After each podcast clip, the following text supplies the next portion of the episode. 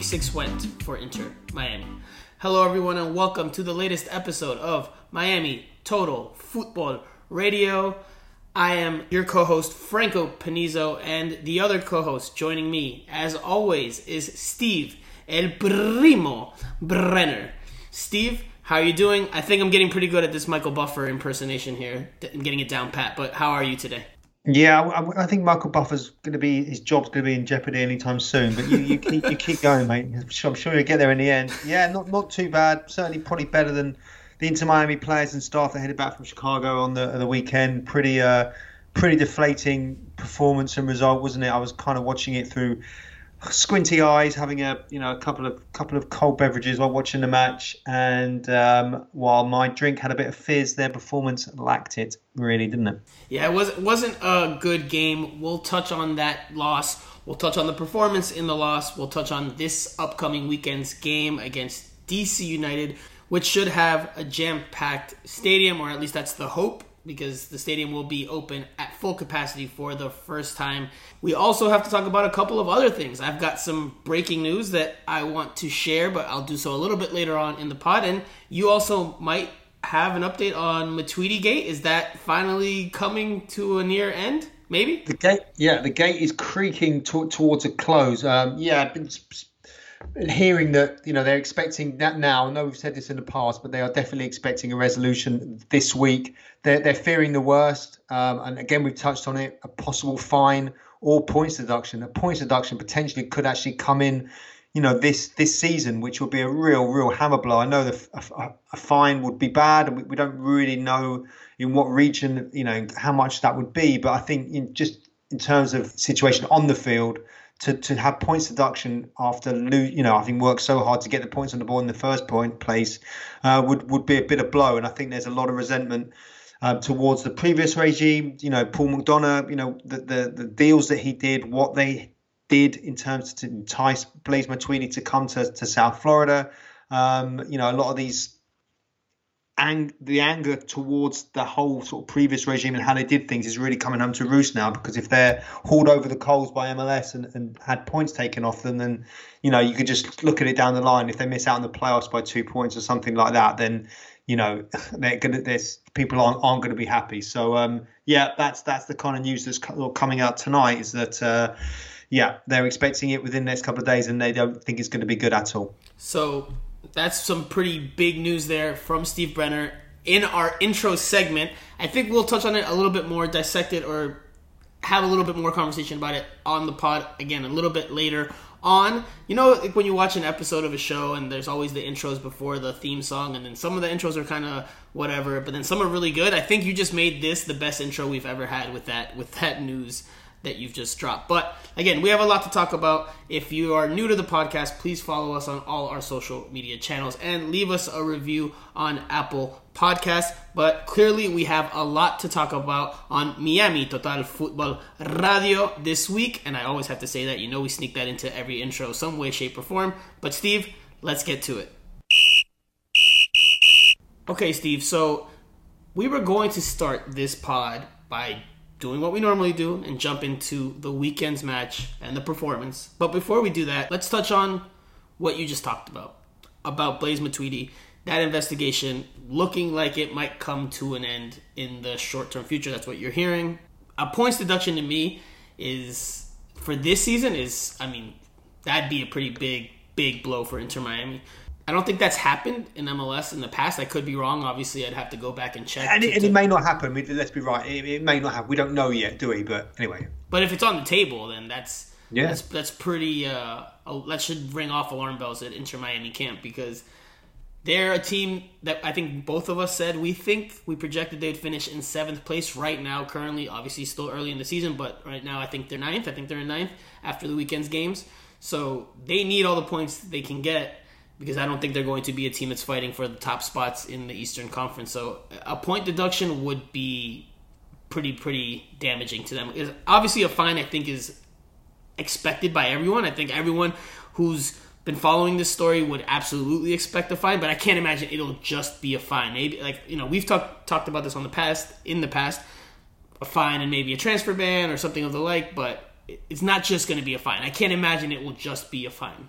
No, I mean, yeah, you know, they've, clearly found something that was very, very untoward uh, on on what's gone on, and um, they maybe even want to use this whole situation to make an example of, of Inter Miami and what they've done. Uh, we don't really know. All the details are a little bit vague, and hopefully, everything's going to come out, you know, this week. But you know, if people at the club are sort of saying, "Oh, we're fearing the worst," it could be points, and you know, they've they've had some, you know, communication with MLS.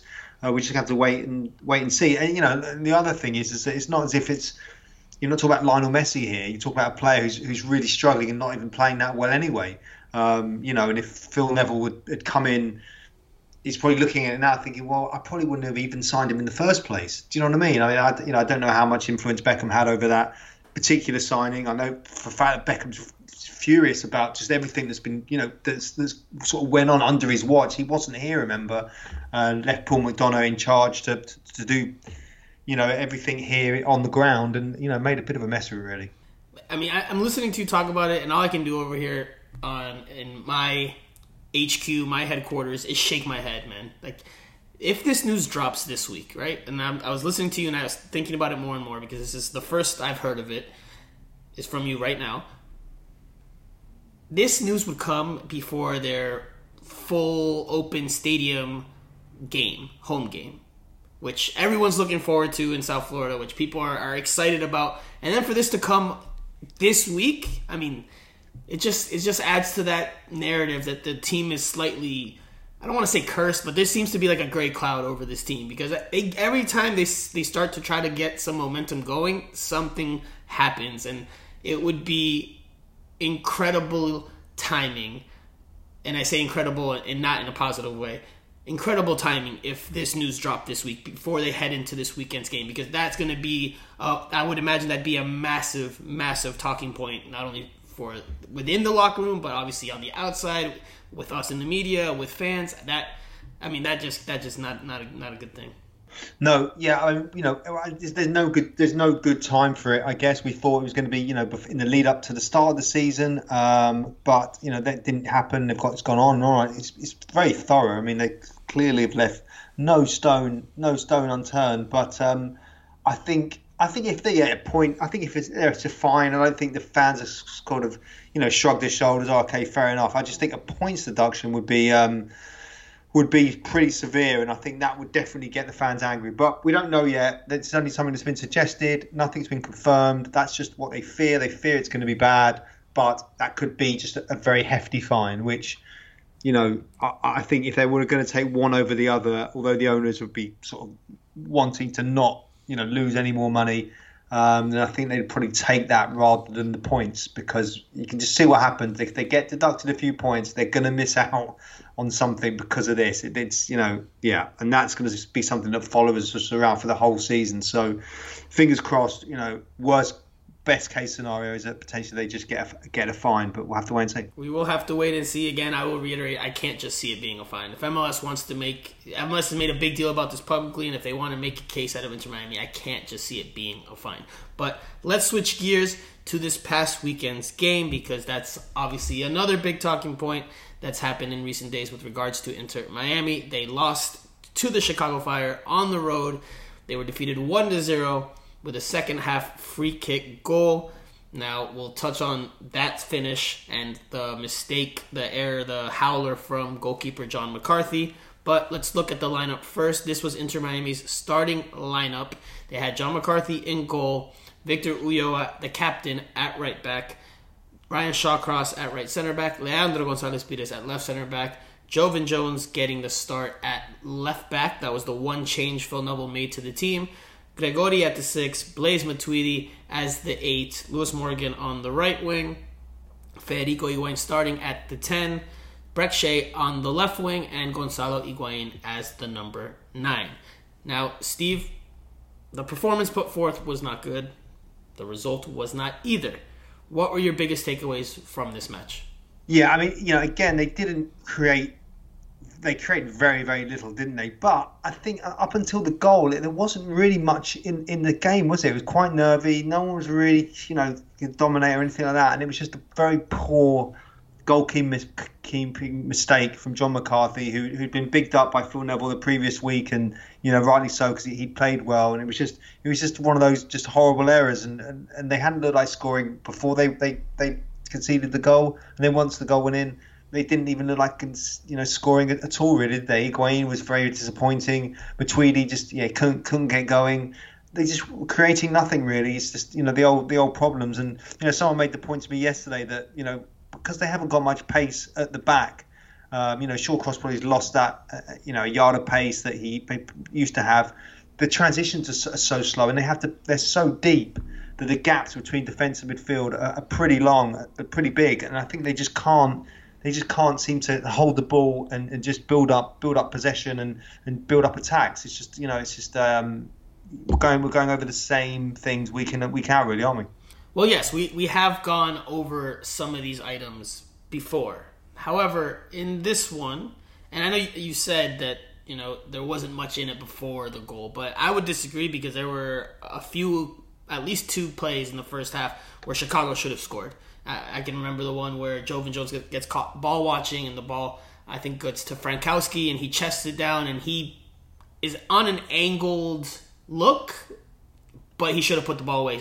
But he he sends it over the crossbar. Still, the Chicago Fire should have been up. There was also that yeah. There's also that one chance earlier in the second half that there's a shot from the top of the box, and John McCarthy makes a great save with his right arm so, to push it wide. So the Chicago Fire were the better team. Inter Miami in the first half were terrible. The the whole game they did not play well. It, it was very similar to the Montreal C, uh, the CF Montreal loss here at home in terms of the performance. I'll touch a little bit more on that in a, in a bit, but yeah, the team just couldn't build out, couldn't create much of anything. They finished with one shot on goal, and that was a Nicolas Figal header in the second half, and it was just an ugly performance. A deserved loss, a deserved loss, and that's something that Phil Neville and Ryan Shawcross talked about after the game that, you know, the better team won in this one. They only won 1 0, and it did come off a goalkeeping mistake, but the Chicago Fire deserved to win this one. The fact that Inter Miami were even in the game at that point in the 69th minute before Luka Stojanovic hit that free kick was only down to John McCarthy being brilliant up until that point. Then obviously he makes the, the terrible, terrible blunder. But it's another poor performance. Another poor performance. Two out of their last three games They've struggled. This was against a Chicago Fire team that was near or at the bottom of the Eastern Conference.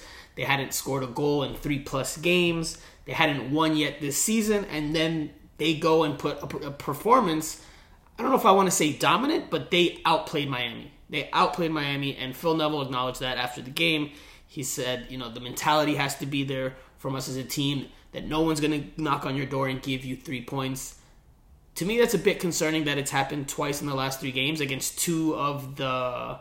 Well, Montreal, I guess, isn't, isn't one of the worst teams in the East, but that it's happened two out of the last three games is still still pretty alarming, in my opinion. Yeah, just no no consistency, isn't there? Just when you think that they've sort of turned the corner, then they sort of revert back to type and you know struggling. Look, we know that this is the team, same pretty much the same team.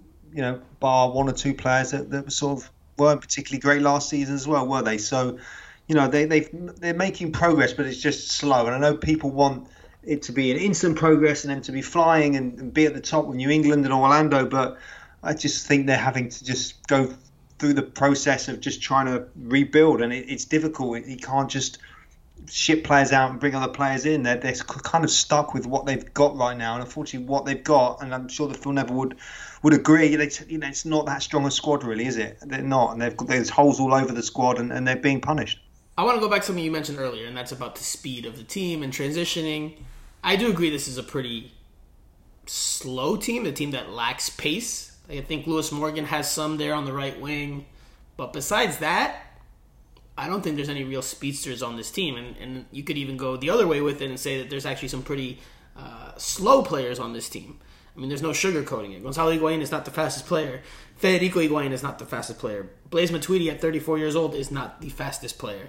And then Ryan Shawcross, Leandro Gonzalez, like there are no real players that have a lot of pace on this team. Maybe aside from Lewis Morgan, uh, at least not players that are that are playing regularly. No, you're talking about the spine of the team then, but you know, um, Higuain, Gonzalo Higuain, Matuidi, Ryan Shawcross, you know, that's the spine. The middle of the team is is has there's no pace there. There's there's no pace, so there's going to be gaps in between the defensive midfield, midfield, and attack. And I think that maybe that's that's one area where they're struggling. They're just they just they're chasing it. They're chasing the, the game too much, chasing the ball, and not not able to, to, to keep hold of it and, and and use the possession to their to their advantage. Yeah, and and and look, and that's something I wrote about in my post game piece at SBISoccer.com. My analysis piece is that CF Montreal laid out the blueprint for how to make life difficult on Inter Miami and how to beat Inter Miami. And the Chicago Fire followed that blueprint almost to a T, almost to perfection because Similarly to CF Montreal, the Fire high pressed Inter Miami from minute one and did not allow them to build out. Refused to let them build out.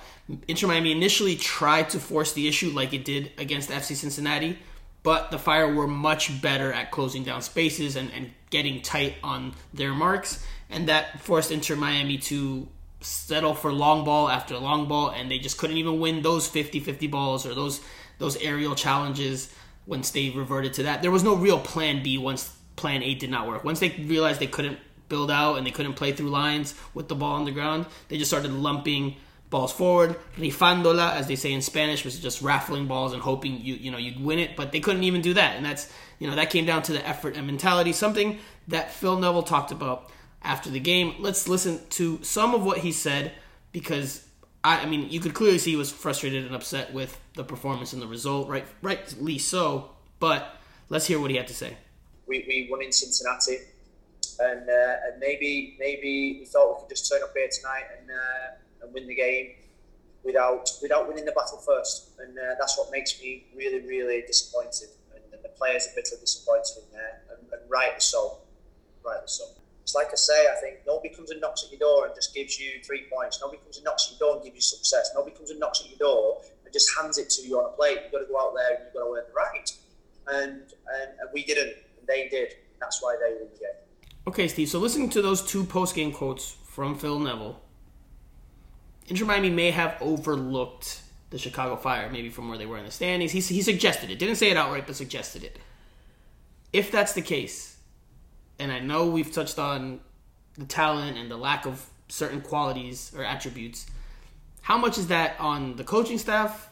Because even even Phil Neville in a different quote said, you know, he takes responsibility because no one besides three players he named that came off the bench, or sorry, two players that came off the bench and John McCarthy could really look in the mirror and say they did their job. So how much of it is on the coaching staff? How much is it on the players? How, how you know how do you explain this type of performance where the effort and the mentality are not there? Look, I mean, you know, it's the old problem, isn't it? You know, coaches will say as soon as the, the players go over the white line, it, you know, there's nothing else they can do. You know, I'm sure they prepared in in the correct way. I just I just don't know whether or not because of the DPS, and we keep on banging this drum, but you know, I think when the chips are down, I think, I think other players are looking to lights of Higuain and Gonzalo Higuain and, and Matuidi to, to sort of pull their weight and, and to, to produce the kind of quality that we know they've produced in their careers to, to dig them out of the hole. And when that's not happening, you know, it affects morale. It affects it affects the team. Um, you know, Pizarro also has been a bit outcast recently. I did, you know, obviously didn't feature that much of the weekend.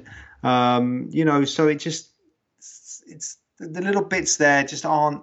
You know, you need a, a cohesive unit, everyone pulling in the same direction. I just think because some players are, are struggling, or the, the best alleged best players are struggling, I think that's just bringing the rest of them down. You know, possibly. Um, you know, we can bang on about the fitness and blah blah.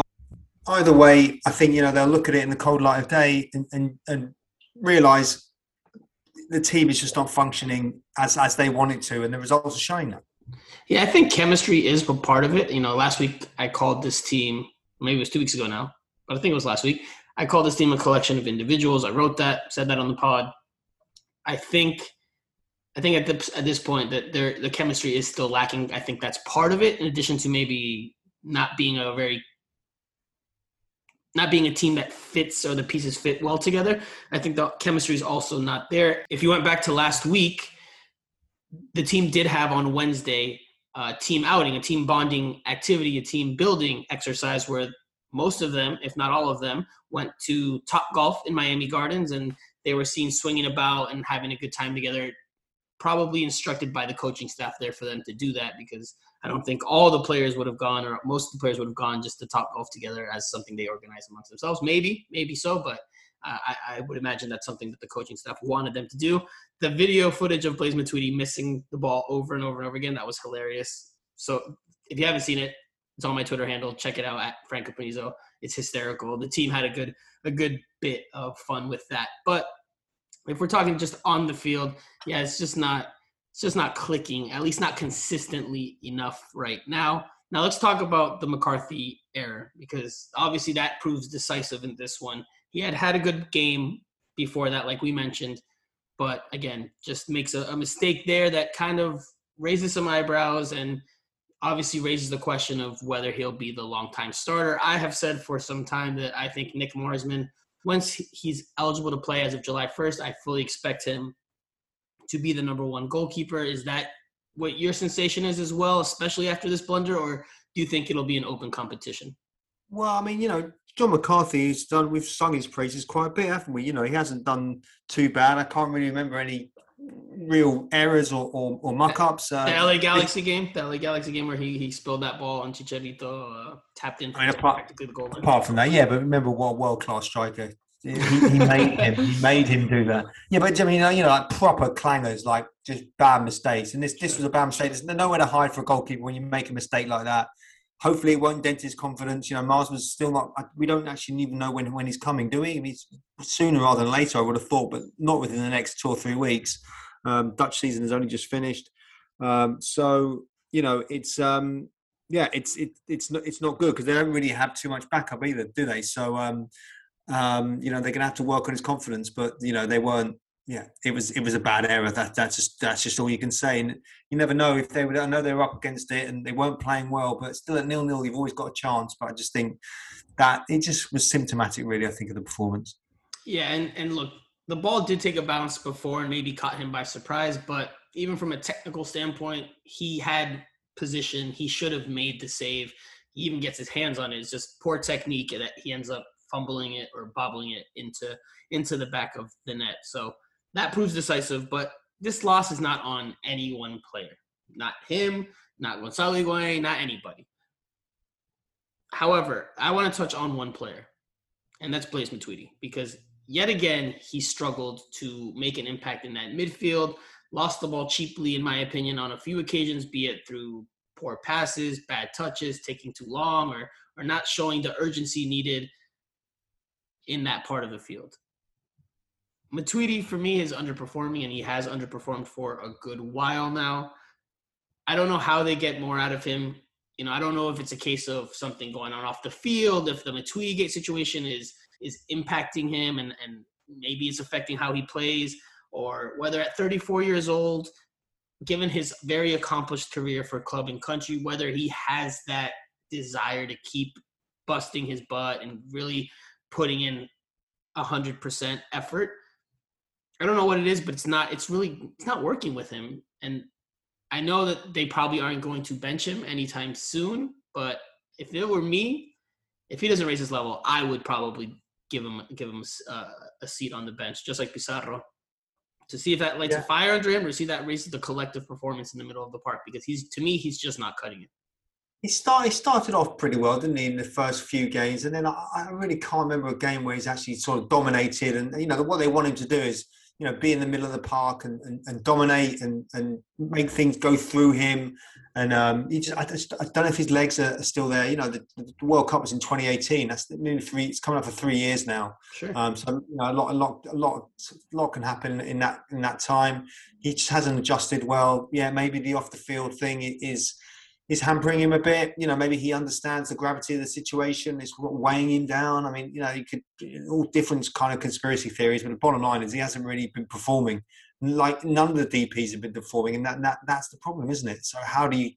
It's up to Phil Neville now, I guess, to try and coax some some performances out of him. But at the back at the wrong end of the back end of his career, it's difficult for someone that's you know earned a lot of money throughout his career and, and, done well and played for some of the biggest clubs in, in Europe and in the world and won the World Cup, all that stuff. To then sort of come as you know, is he, is he really got it? Is, he, is he really sort of busting a gut? I'm sure he works hard, but it's just not happening for him on the pitch, is it? Yeah, and, and look, I think that could be part of it as well. At 34 years old, players tend to start to lose some of their physical attributes, just natural progress or progression of, of life and being a pro player, the older you get, quality start to to diminish. And maybe that's the case here as well. And he's just not the player he used to be. But we don't know. We don't we haven't been able to speak to him. Obviously, he has not spoken publicly this season because of the whole Matuidi Gate situation. So I don't know when we'll be able to speak to him, when we'll have a chance to ask him some questions. I guess we could ask Phil, but maybe we'll do that this week. Let's touch on Blaise. How, how Blaise? How big is your house? Yeah. uh, is it true that they gave you a jet airplane along the house? Yeah, yeah. just no, kidding. we don't know. We don't know. We don't know. Um, I do want to talk about one more thing with regards to this game, and that's Robbie Robinson. He re-injures apparently that that left hamstring yet again. He came off the bench at halftime, made his return from the last hamstring issue he had suffered, but he lasted until the 78th minute or so before coming out in the 80th. Again, pulls what looks to be his left hamstring, the same one that he's injured or aggravated twice earlier this year. He goes down to the ground. He's clearly distraught, in tears on the field, has to come off the field. He does so under his own power, but puts the, his jersey over his face. At this point, Steve, with Robbie Robinson, what do you think Inter Miami has to do going forward? Well, I mean, we don't. You know, we, again, we don't really know what's said behind closed doors. You know, that's the old, the old thing with the. You know, you can only go on what the player. The, the only person that knows how fit he really is is, is the player. And so, so, sometimes players say, "Yeah, I'm ready. I'm okay. I'm fine," even though they know they've got a little bit of a niggle, but they'll they'll carry on. There's no definitive thing where they can, other than if they've torn a muscle or anything like that. If it's a if he's recovering from an injury and he's coming back, and they said, "How do you feel?" Yeah, yeah I feel great. Even though in the back of the mind he knows that mm, maybe I shouldn't be risking it. But players want to play, especially young players. He's keen, he's hungry, uh, he wants to try and impress. He's gone out there to try and play, and he's he's pulled up again. So you could tell how upset he was about it. So I think maybe there was a bit of they wouldn't have thrown him in if he was injured. I think maybe there's a bit of kidology from from the player, and he's probably put himself forward to play. Fair enough, but maybe he just wasn't ready, and I think maybe that was a his his reaction was maybe a bit of a realization that uh, maybe maybe I maybe I made a mistake there. Primo, I don't necessarily agree with that. I don't necessarily think that it's, you know, that only the player knows how he really feels because with how advanced sports science is now, with the analytics, with, you know, the vests that they wear underneath their jerseys to measure how much energy they're putting out, how, you know, how they're doing oh, physically. Oh, yeah, yeah, yeah. I'm sure the medical staff has an idea of where he is. Now, I'm not blaming the medical staff. I'm not saying it's their fault. I'm not saying it's Phil Neville's fault. Clearly, there needs to be a deeper dive into this because let's actually hear what Phil Neville had to say about the injury, about how Inter Miami rehabbed him and thought they would they had him back to to being fully healthy, but again that hamstring apparently goes again. So let's just hear what Phil Neville had to say about the injury. Well, the first time I think I think first time I think we take responsibility because we probably did rush him back, or I said we did rush him back. He, he met all the protocols, all the processes, all the training. This time he's probably been we probably took an extra ten days with him. So uh, I think I think what we need to do now is we need to investigate a little bit more into. He's a speed type player. Played with these players in the past. When you're built on speed, you are susceptible to these injuries, and it's the reoccurring ones that we need to make sure that it never happens. Because you see the reaction of the boy; he's devastated. We're devastated for him. Steve, in that quote from Phil Neville, he acknowledges that they probably rushed him back last time, the first time he was coming back from the injury.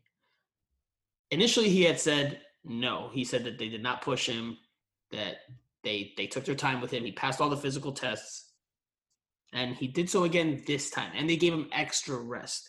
So again, is this is this just bad luck? Is it something maybe Robbie Robinson has to change? Obviously, we don't know the details, right? We haven't gotten any any update on his status, but could this just be a chronic thing for him, or is there something more at play here?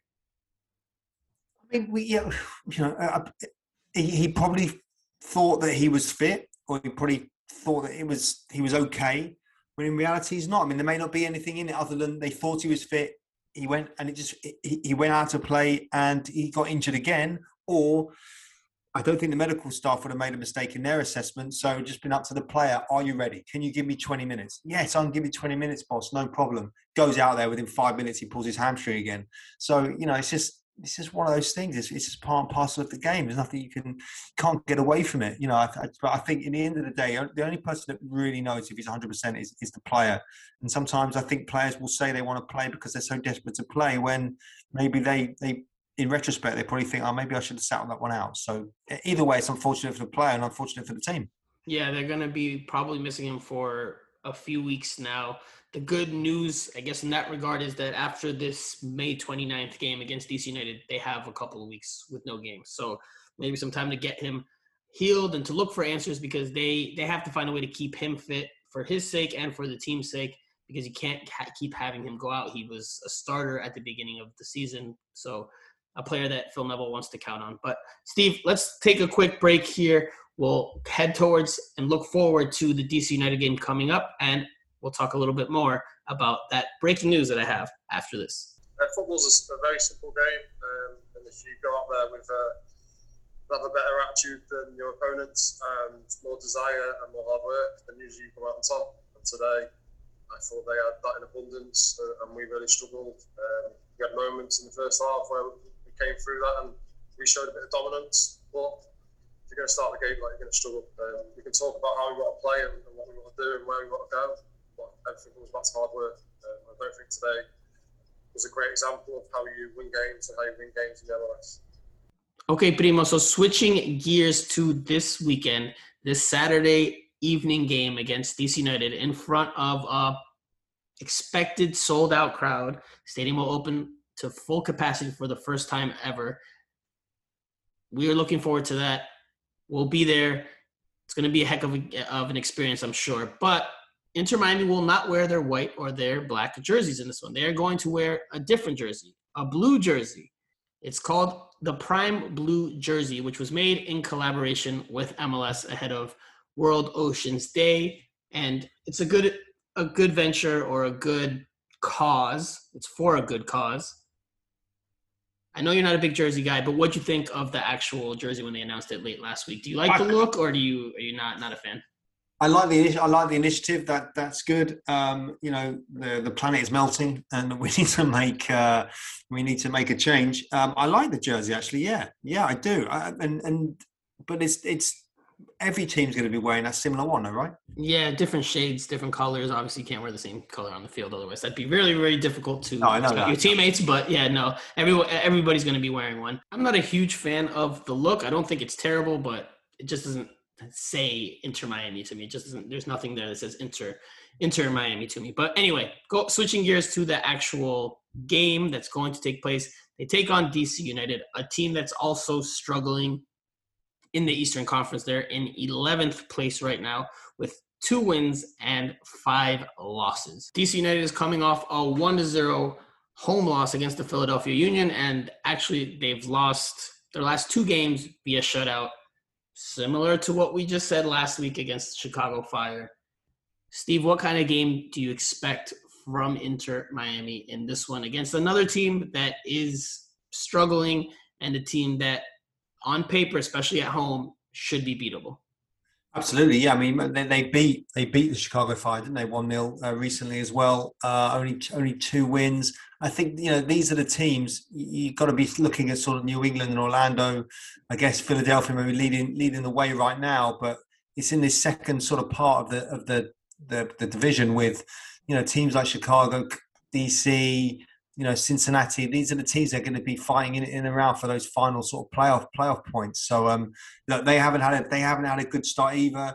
Either sorry, they lost at Orlando and they were they complaining about how Orlando were being very defensive and they weren't able to break them down. And you know they they're clearly struggling for goals as well. So on paper, yeah, it looks like you know a, a nice matchup, especially at home, but you know they're also you know coming in off the back of a, of a bad run as well. So I'm I'm not expecting a, a, classic by any by any stretch of the imagination, but I think when you're definitely when you're at home, I think the mitigating circumstances of actually travelling away and everything that brings with it, especially in this COVID times, um, there's going to be sort of no no excuses really. You know they're going to have to have to perform, and let's let's just hope that the crowd uh, from my Inter Miami point of view um, can really get behind the team and you know push them forward because they just they, are going to need something. Maybe that energy of, of a crowd could um, could make a difference. And that's a cliche, but anyway.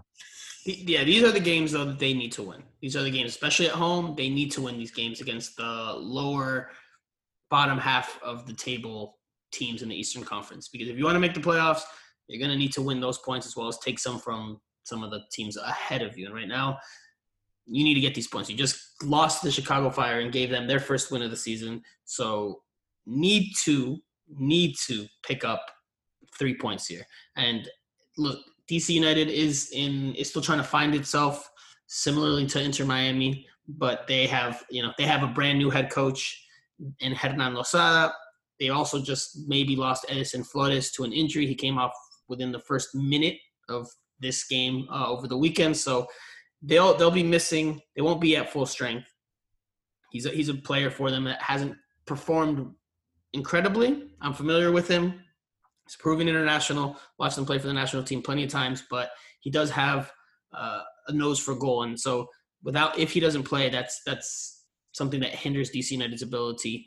Again, they have pieces, but not anything that can really overwhelm you. Some good, some good solid pieces like Yamil Asad, um, but again, not, not anybody that can overwhelm you. So Inter Miami should, or at least needs to, take care of business in in this one. Steve, what is the key for Inter Miami here? What is the key to winning this game? It's the same thing, isn't it? We week in week out, they you know they've got to try and just close these gaps. I think between the defensive midfield, midfield and attack. Be try and be more compact. Don't let the game stretch out so much. Um, you know, it's it's going to be hot, but it's going to be in the evening, so it's not going to be going to be as hot. Um, yeah, just obviously they can't inject more pace into it, but they just need to find a way to try and you know create chances. And if that means you know everyone just sort of pushing up a bit and maybe not playing as deep, maybe playing higher up the field, maybe that that will work. I haven't seen a lot of DC's matches this year, so I'm not really sure how they play, but um, you know, I think the last weekend would, would have would have hurt them, and they'll be working on ways that they can try and eradicate. You know what went on. Let's be right; it was a bad. I know they didn't play very well, but it was one bad goalkeeping mistake which actually undid them. So they're not a million miles away. They're just they can't seem to just. They would string three or four wins together. I think we'll be singing a completely different story, and the whole dynamic changes. That that's it. I mean, if they get if they win, they can potentially go up to third or fourth, depending on on the results. So it's not it's not all doom and gloom. There are big problems on the pitch, off the pitch. There always will be um, with this with this club. But you know, I think if they could just try and string three or four wins together, I think they'll they'll be in a much better place. But they need their big guys to perform, and they haven't performed. And that, that's it. So your key to the game is more defensive minded this time. Um, yeah, I, you know, I the, the point is there's not much pace at the back, so those those those gaps aren't aren't, helping them. So uh, maybe he may mix it up at the back. Maybe maybe try. I mean, well, Gonzalez Pirez is out for this game, and I think that's something notable that we haven't mentioned. Gonzalez Pirez has gotten his fifth yellow card. We actually remember last week we both predicted who we thought would get there first, Gregore or or Leandro Gonzalez Pirez, and you said Leandro Gonzalez Pirez. I said Gregore. You were correct. He got a yellow card in the first half against the Chicago Fire. So he's out for this one. There will have to be a change in that back line, at least one change. I would imagine Nicolas Figal steps in there, but um, yeah, yeah, there will be a change there. Yeah, okay, so that yeah, there's going to be a change. They just need to. I think they just need to produce more, you know, just more energy, if if anything, and just try and cut down those in, in those gaps because that's where the teams are going to sort of play and, and hurt them. And the, and the longer the game goes on, the more the game gets stretched, and they're going to be wide open, and then and then you know problems could happen. But then on the other side, on the, on the flip side, you know, are they going to create enough enough chances? So maybe Pizarro's going to come back in, or I don't know. I mean, you know, if, we, if we're looking for Pizarro to be the saviour, then I think uh, we're going to be struggling. I think. There's the pinata. He's hitting the Pizarro pinata. Um, listen, for me, the key to the game is finding a way to build out or finding a way to create attacking sequences because that to me is a bigger problem. Yes, in this game they gave up some chances and they ended up losing on a goalkeeping mistake. But a lot of the issues came down to them not being able to build out and not being able to hold on to the ball and possess the ball and string together attacking sequences. Sometimes your best defense is a good offense, or in soccer, a good attack. And if they can string together some passes and play through pressure, then that will allow them to one avoid having DC United on top of them to try and create things, and will also give them a chance to create things themselves in DC United's defensive half. So for me, the key is finding a way to either break lines or play direct, but win more balls. There just needs to be a way, a better way for them to do it. I fully expect DC United will high press them or will try to high press them because Inter Miami has shown in two of its last three games, and even at points in that win against FC Cincinnati, that they cannot really deal with a high press. That they struggle to do so, at least for large parts, and that they can't really play through it. They don't have necessarily the technical players that that, that feel comfortable playing in tight spaces or under duress. So if they're going to stick with that game plan, then they have to be better at it. If they're not going to stick with that game plan, then they need to find a very effective plan B. But the effort and the mentality have to be there. That's that's non-negotiable. That needs to be there from the start. Very disappointed that this past weekend, in a game when so many members of La Familia, the three supporters groups for Inter Miami, traveled, spent good hard-earned money to go to the game and get hotels and spend a weekend in Chicago, that they got not rewarded, but they were given that type of performance where there was just not much in it. Not much in it. Uh, look, you can lose games in soccer. It happens. There's another team that plays that against you, and they can. They obviously can have their qualities and can inflict damage on you. But the desire and the effort should at least be there, and that that just wasn't there this weekend. So hopefully they improve in that regard as well. Steve, quickly, any lineup changes you would make here besides obviously replacing Leandro Gonzalez Pirez? I mean, I don't I know. Mean, I, I would put Figal there. I think I think at left back, I would go with Brek Shea. Yeah, I think I draw, I put in Brek Shea. I didn't like what I saw from Joevin Jones at, left back against the Fire, and and then at left mid, that leaves the question: Who do you put there? If Pizarro's healthy because he was dealing with a slight muscle strain, according to team spokespersons, if he's healthy, I think you give him a start at that left midfield spot with uh, Federico Higuain at the ten. I think the rest of the team stays largely the same. Figal in for Gonzalez Pirez and, and Leerdam maybe at right back over Ulloa if Leerdam is ready to go. That's just what I would do. Yeah, I mean, you know, he, he does like Jay Chapman as well, doesn't he? I mean, maybe mm-hmm. Jay Chapman in, in, midfield and play some Matuidi. I mean, that's that's a big call, isn't it? But that'd be uh, a huge call. I mean, look, listen, you know, Matuidi hasn't been playing well. There's all this stuff that obviously, which is hopefully going to come out in the next couple of days, that could affect him. You know, we don't know. I mean, uh, yeah, he could make a change there, but I, I think that's a big call in a in a big game where you know just with the you know the atmosphere and stuff. That's something that these these top top players are, are used to playing in. So it would be cool to put Jay Chapman in, but you know as we've keep mentioning, we keep saying the same things. He hasn't doesn't. There's not a lot of options in this squad. I think one thing we could possibly see also is maybe Gonzalo Higuain playing the ten and Carranza at the nine because that's a look we've seen in the second half or the second halves of the last two games, but I don't think he benches Federico. I don't think so. Not not yet. Not not not this this quickly. Steve, give me a prediction for the weekend. Does Inter Still bounce back? yeah, they bounce back. I'm going to be positive. I think they'll just squeeze home 2 0. Okay. I will say a 2 to 1 victory for Inter Miami. I think they do bounce back at home with the crowd pushing them on. I think that they'll they'll improve from a performance standpoint. I don't think it'll be a notable improvement, but I think it'll be an improvement nonetheless, and that that will help them. That will help them get the three points. And Rodolfo Pizarro, I'll just go out and predict it now. He scores one of the goals. There you go. Wow. So, but we'll leave it there, and we'll come back for another breaking news. I know I keep teasing it, but I've got you guys. It's coming next after this.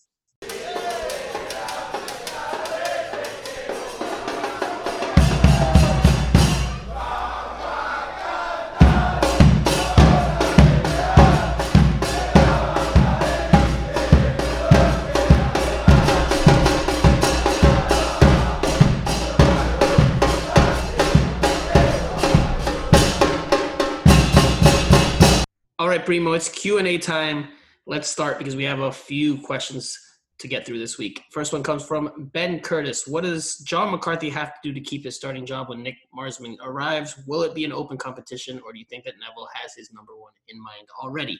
Look, I've I've already said that I think publicly they'll say it's going to be an open competition, and that obviously it will be open competition in terms of if Nick Marsman does not perform or comes in and is completely rusty or, or not looking good that John McCarthy will continue to start. But I think if they went out to Europe to sign a goalkeeper, it's not to make him a number two. I think Nick Marsman, in their minds, is the number one. Obviously, there will be competition if John McCarthy raises his level. and or plays really well before Marsman arrives, it, McCarthy could keep it. But I fully expect Marsman to be the starter for much of the rest of the way this season after he's he's eligible to play, which is on July first. Yeah, I, yeah, I don't think poor John McCarthy did himself much, you know, many favours with the performance of the weekend. Let's see how he gets on this weekend. But yeah, I mean, I think they'll be welcoming the chance to bring in another keeper to provide competition, and then yeah, yeah, and then just you know you have just some European experience, which I think is important for Phil Neville. Yeah, and and Marsman posted some on his Instagram today saying, you know, he's he's thank you for Feyenoord for the last two years, and he's he's moving on. So I think from what I've heard, he will arrive fairly soon to enter Miami camp. He's not eligible to play until July 1st again, but he will be joining the team sooner rather than later to start getting reps with the team, getting familiar with his new teammates. I imagine this part I have not heard, but I would imagine that they give him maybe a couple weeks off to to have some some time to recover and, and rest the mind, but fully expect that he will be in camp pretty soon. Next question comes from Roger T. We're always talking about adding players at fullback, wingers, or a number 10. For me, our weakest area is the center of the pitch. Gregore has been good, but I feel that he is the only one. Our midfield cannot control the ball or distribute. Are we looking to upgrade our central midfield? Steve?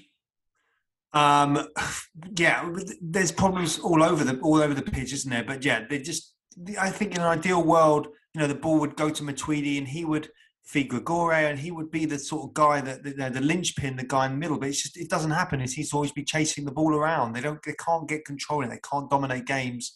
Uh, if they keep losing possession and then can't keep hold of it when, when they do have it. So, you know, I think that that's a problem. I do think that they probably in their meetings, internal meetings with you know with Chris Henderson and Phil Neville and the coaching staff, I imagine that they when they have honest and open conversations, they're like, hey, we need to upgrade the central midfield spot because Blaise Matuidi's not cutting it. Obviously, that's easier said than done when you have a player that's on a DP deal. Can't just get rid of him just like that, especially when you've already used your buyout option on Matias Pellegrini.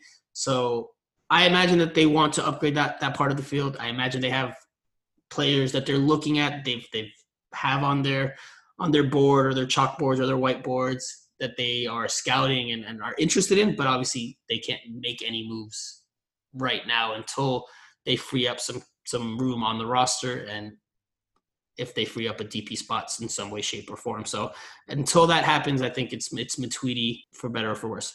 Next question comes from Jose Martinez. Robinson's first game back, and we've lost him again. Can this be a training slash medical staff problem? Steve, we touched on this earlier, and I don't think we got to express this directly. Is I don't necessarily think we're looking for someone to blame, but I think we've seen in other sports and in soccer that at times when there are lots of injuries, coaches, when they take a thorough analysis of the situation, sometimes coaches do change their medical stats because it just wasn't working to their liking or there were too many issues popping up.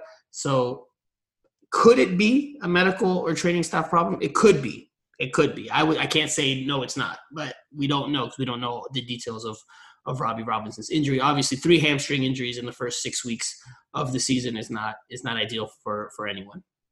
No, it's not not ideal for the player, not ideal for the team. But um, yeah, I, I guess they'll they'll review the procedures. But I, I do think that it's either the player just is, is hedging his bets and just pushing his, his luck a little bit, or he's unlucky and he just it, it flared up again. I mean, there's you know, like you said, there's so much technical wizardry now that goes into sort of medical analysis of players and stuff like that. So they, they, they would have an idea of where he's at. It's, it's up to the player in the end, and, and for one reason or another, it broke down.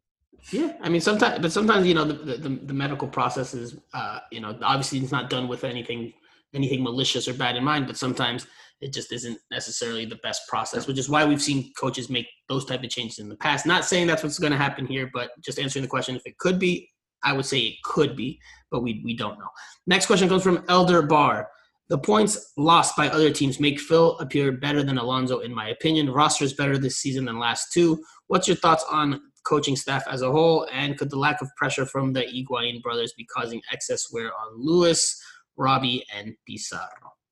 So, Steve, I'll let you tackle that first. Yeah, they've done. Look, they've done. They've done okay. I think you know they they they came in and have received players that they they for certainly Phil Neville, you know, other guys like Anthony Pulis has been there from the start, but you know, they, he's trying to deal with players that he didn't sign, most of them anyway. Um, and I think they're better off this season than they were last season, which is, I guess, progress in in a way. They're trying hard, but you know, it's um, it's it's difficult when you can't chop and change in terms of the transfer market right now. It's it's it's tough. They're having to deal with what they've got, and what they've got just isn't isn't the kind of roster that they probably would have wanted at the at the start when they first started, like eighteen months ago. They thought it was to they were to bring in players and were, everyone was to be a success, and it hasn't it hasn't worked out like that. So they're just trying to make make do right now, and hopefully they can make some um, moves in the summer. Maybe Pizarro can go back to Mexico. That's what I'm told. Is the Mexico is really the only place where he's going to be suitable. Um, so if they can get him off the wage bill and then bring someone else in, then maybe we'll have a different conversation.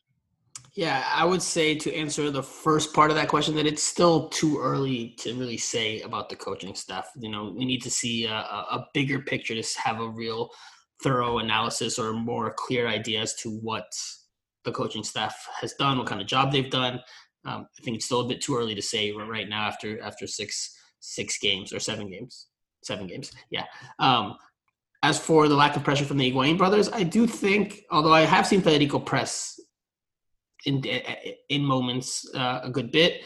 I would say that yeah, the lack of pressure from Gonzalo is def- definitely has a trickle down effect, in my opinion, a domino effect that that impacts the team because he can't really press often or much, and that makes for somebody else to have to pick up his his his workload, and that's normally Rodolfo Pizarro when he's in the lineup, and now with it being Federico, who's 36, you know, I, th- I think it, it, does impact the team, and I think it, it isn't ideal. Is not an ideal situation. It's actually one of the first questions I had for Diego Alonso last year when they signed Gonzalo Higuain, because Diego Alonso also liked to have his team high press, but I mean, when you have a striker that doesn't really have that much energy to to be able to do that, obviously that's going to hinder you a bit on the defensive side of things. So uh, I do think that that does influence how the team functions, at least on the defensive side. Next question comes from Lewis, and he has two questions. He says, I believe our, well, this, this is not the question, but this is how he starts his tweet. I believe our biggest issue is the transition from defense to midfield. Two part question How much is Matuidi responsible for this lack of transition? Two, primo, empanada, tequeño, or Cuban sandwich? If you've not had all three, you've got some work to do. So, Steve, we'll let you start with that, that second part. Um, what was it? What were the options? empanada, tequeño, or Cuban sandwich? Uh, empanada. It has to be cheese because I'm vegetarian. okay, all right. I was gonna say it depends on what kind of empanada. I know they didn't, he didn't ask me the question. It's a question only directed towards you, but I'll answer. Uh, I think empanada. I would take empanada all day, but it also depends which empanada. You're talking Peruvian empanada. You're talking Argentinian no, empanada. Are, are, you talking Colombian empanada? I like all empanadas, but I mean, just you know got to got to distinguish. There's all types of empanadas. Um, so back to the Matuidi part of his question: How much is Matuidi responsible for this lack of transition? I think he plays a part. I don't think you can just solely point the finger at him, but I do think that his function as the eight is to help, you know, close things up defensively as well as link up and be that that that player that transitions the ball or gets the ball from the defense to the attack. And he hasn't done a particularly incredible job at either, like Steve said earlier on this pod, and something I'm in full agreement with, surprisingly enough, when it comes to us. But I don't, I can't recall the last time Blaise Matuidi has had a, an exceptional game, a game where you've been like, wow, he really put his stamp on things. It's been quite some time. Maybe last year, you know, he had one or two good games like that, but again, it's it's just, it's been quite a while. Yeah, I mean, yeah, yeah. I mean, you just expect someone with his sort of CV to, to come in and, and completely boss in. It, it just hasn't happened, has it? No. Now, the next question comes from Fighting Herons, and this one comes with a little bit of snark. Any truth to the rumor that a hallucinogenic gas was released in the Inter Miami plane up to Chicago? McCarthy was obviously seeing three balls and went for the wrong one. Uh, yeah, mistakes happen. Mistakes happen. Hallucinogenic gas or not, we've all been there. Um, yeah. we have not all been there. I have never had hallucinogenic hallucinogenic gas, my friend. Sounds good um, though. May have some on my empanada later. that that would be a combo to uh, talk yeah. about. You'd have you'd have to let me know. Maybe maybe in the next week's pod you can let us know how how okay. that went. Um, I'll do a video diary. Yeah. that'll be your first appearance on Miami Total Football's YouTube account. You'll just give us your review of of, of the hallucinogenic empanada. Next question comes from Don Cafecito Who in Miami would without a doubt start for the current best team in the league, Seattle? That gives us a good idea how we compare to top teams. So far, I'm told Morgan. That's it. So I don't know if that's a great way to gauge how you compare to the top teams. Um, but if you want to just answer the question straight up, I would say Lewis Morgan starts, and I would say maybe Leandro Gonzalez Pirez starts. Yeah, maybe over Arreaga. I know he's a he's an Ecuadorian international, but I think Gonzalez Pirez would, would start. Obviously, he's a yellow card machine, but that's part of the positions, part of breaking up plays. Obviously, he's gotten them a little bit yeah. too frequently this, at this point in the season. I would also say, look, I also add this. I also say I think Gonzalo Higuain would start, and it's mainly because yes, they have Raul Ruidíaz, who's doing a great job scoring the Peruvian international, but th- this year Seattle's playing with two forwards because of the injuries that they've suffered to some players. They've switched up their formation, so they have two center forwards. They've been playing Will Bruin. If Gonzalo Higuain was on that team, he would absolutely play ahead of Will Bruin. He'd yeah, I think that's the point. Him playing in a, in a good team that's functioning and playing well, I think is probably a different different proposition. So yeah, yeah, I agree. So is he the only one you think would start there? You would you think Lewis Morgan would get in there? Or? Yeah, I mean, yeah, I mean, I think Lewis Morgan can do a job with anyone really. Yeah, I think he's a, he's a he's a decent player. It's just uh, again, you're sometimes you're only as good as a as the team around you, and right now the team aren't you know struggling a bit, and that's why we're seeing sort of you know performances dipping a bit. I think. Okay. Next two questions come from Lloyd Halebrun. Does Robbie Robinson equal Jamar Fletcher and Daryl Dike equal Drew Brees? So that's a Miami Dolphins NFL reference there. And he also asks, is this the slowest team in MLS? So the first one is a bit unfair because it's still early in both of their careers. Obviously, Jamar Fletcher was nowhere near the player that Drew Brees was, and you know, obviously the Dolphins went with Jamar Fletcher. Obviously, Daryl Dike was thriving in England, and he's on the U.S. men's national team scene, whereas Robbie Robinson still has not really gotten going here uh, it, with Inter Miami. He's he scored a goal this season, but he's having recurring injury issues, so it's still too early to tell. But obviously, the initial signs are are not in favor of Inter Miami making the the correct selection there. As for is this the slowest team in MLS? I mean, we don't have the numbers, but they're probably up there or down there in terms of their pace because yeah I, I, can't imagine that there are that many teams that are slower than them. But that's just my opinion. Yeah, well, we've touched on this. You know, pace is not of the essence, is it, when it comes to this team?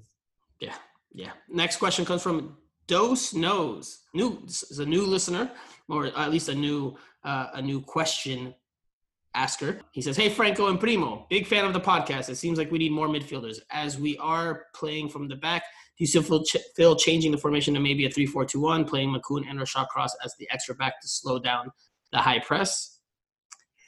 I don't think Phil changes from the from the four two three one really. I don't I don't think he'll he'll make that switch. I think that's that's the look that he he prefers. Um, he doesn't have the tools. Doesn't have the tools. I don't think. He has to deal with what he's got. Yeah, yeah. So next question comes from Brant.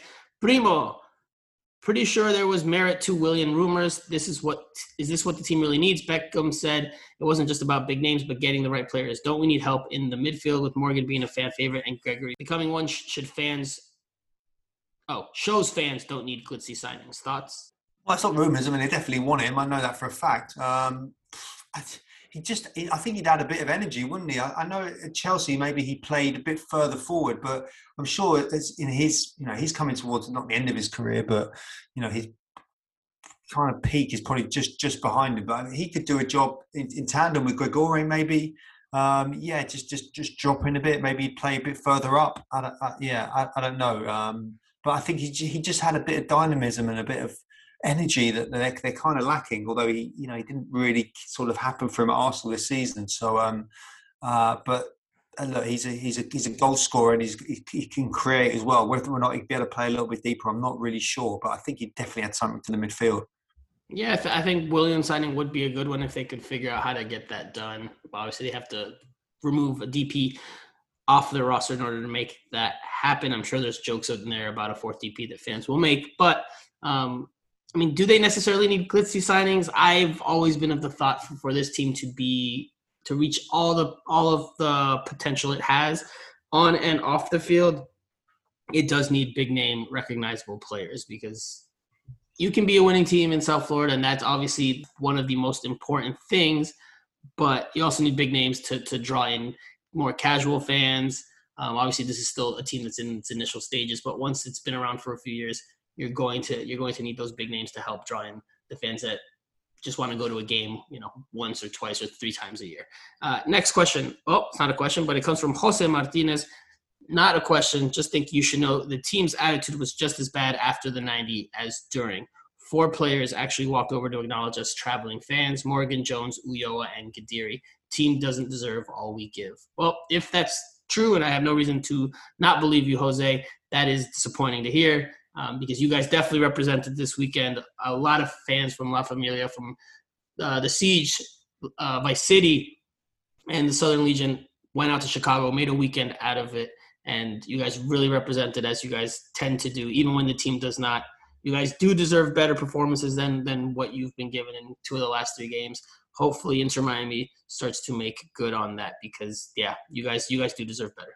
Yeah, and like I say, if that's true, then, then fair enough. But yeah, I'm sure that you know, deep, and everyone was sort of you know, team upset or whatever. But I, I definitely think that you know the fans are appreciated massively within the squad. Next question comes from Lou. Should Inter Miami bring in a new number nine? Steve? They need something. They need something. They need anything. I mean, uh, yeah. I mean, how are they going to do it? What are they going to do? They've got to get rid of someone first. You know, that's the whole thing. There's no, no, there's no one queuing up right now to try and get Pizarro. I was told about one MLS club, not too far away from here. I actually do fancy him, but that's another story. I think he's potentially going to go to Mexico.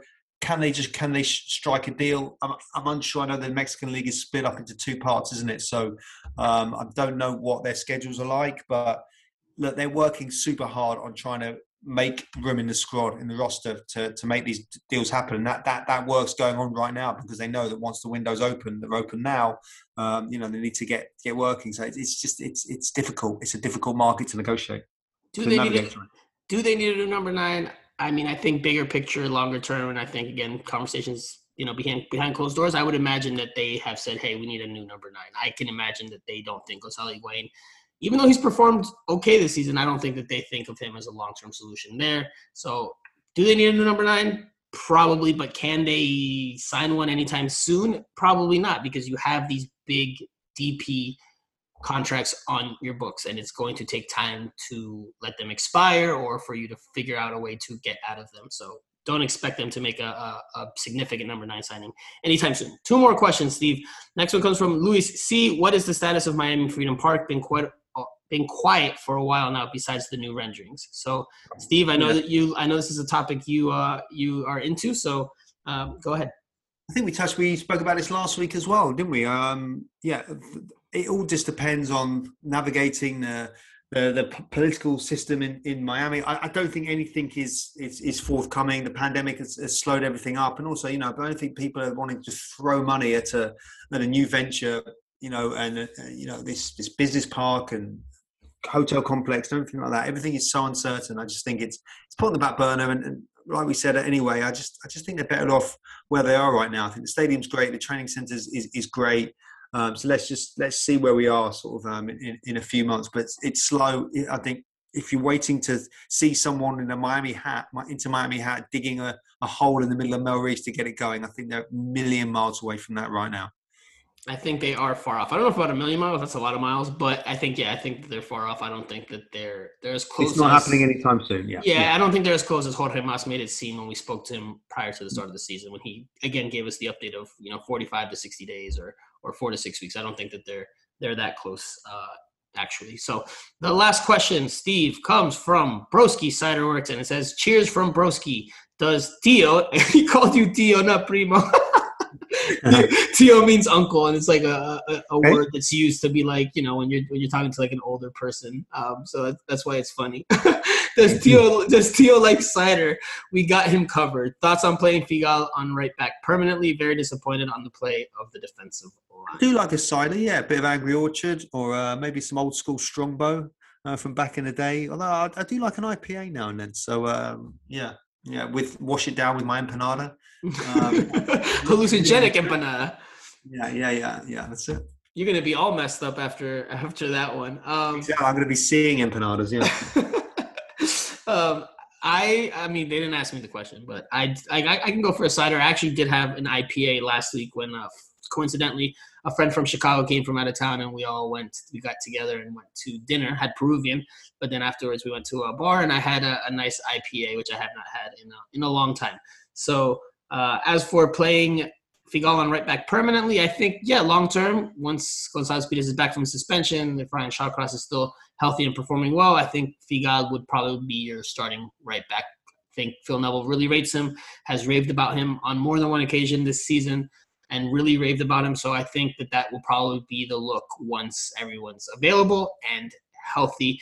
And I'll, I'll, just say this: the defensive line hasn't been overwhelmingly good as of late. But when the team can't build out and when you can't keep possession, you're bound to have breakdowns defensively. You need to keep the ball. So yes, there have been issues at the back, but at some point they're going to the defense will bend and break if if you just don't get anything out of your your midfield and, and almost next next to nothing in the attack. Um, that does it for the Q and A session. It was a lengthy one. Steve, let's get our final thoughts, which mine will be the breaking news that I've been teasing on this whole time. But Steve, you can go ahead and start there first. Yeah, look, Saturday was was disappointment. It was a rubbish goal to concede. I just think they're making progress. It's it's slow. I think there's going to be disappointments along the way. They just need to try and find a way to to get these these good players playing and cohesively. And let's hope you know that that will be on on Saturday in front of a in front of a full house. And that's that's if anything to take away. Thank thank thank thank the Lord that you know we can have a full stadium once again. Yeah, that's going to be something that we've been waiting to see for quite some time, for more than a year. So that's going to be fun. Uh, at least, at least we can we'll know that there will probably be a very good environment at DRV PNK Stadium on Saturday night. My final thought is the breaking news that I have, and I'm reporting this here. This is the first time it's being reported. I'll have a piece on it for SBI Soccer to accompany this, but this is something I'm sure Inter Miami fans have been waiting to hear there is a pink game jersey coming. It is finally going to happen, guys, and it will happen not this season, but it will happen in 2022. Next season, Inter Miami will rock a pink game jersey. I don't know what it looks like, but I have been told by sources that it's on the way. It's in the plans and it's coming in 2022. So I know a lot of you have been clamor- clamoring for that, and I've asked David Beckham in each of the last two years about that this year he kind of changed his tune from last year and said, you know, we're listening to the fans and and we have a lot of pink with our ideas. Those ideas include, I'm reporting it again, reiterating that it will happen in 2022. But that does it for this week's pod. We talked about a lot of things, a lot of interesting things. We'll see what happens with Matuidi Gate if that finally comes to a conclusion and how that impacts Inter Miami. We also will see how the team move forward after this disappointing and frustrating defeat to the Chicago Fire.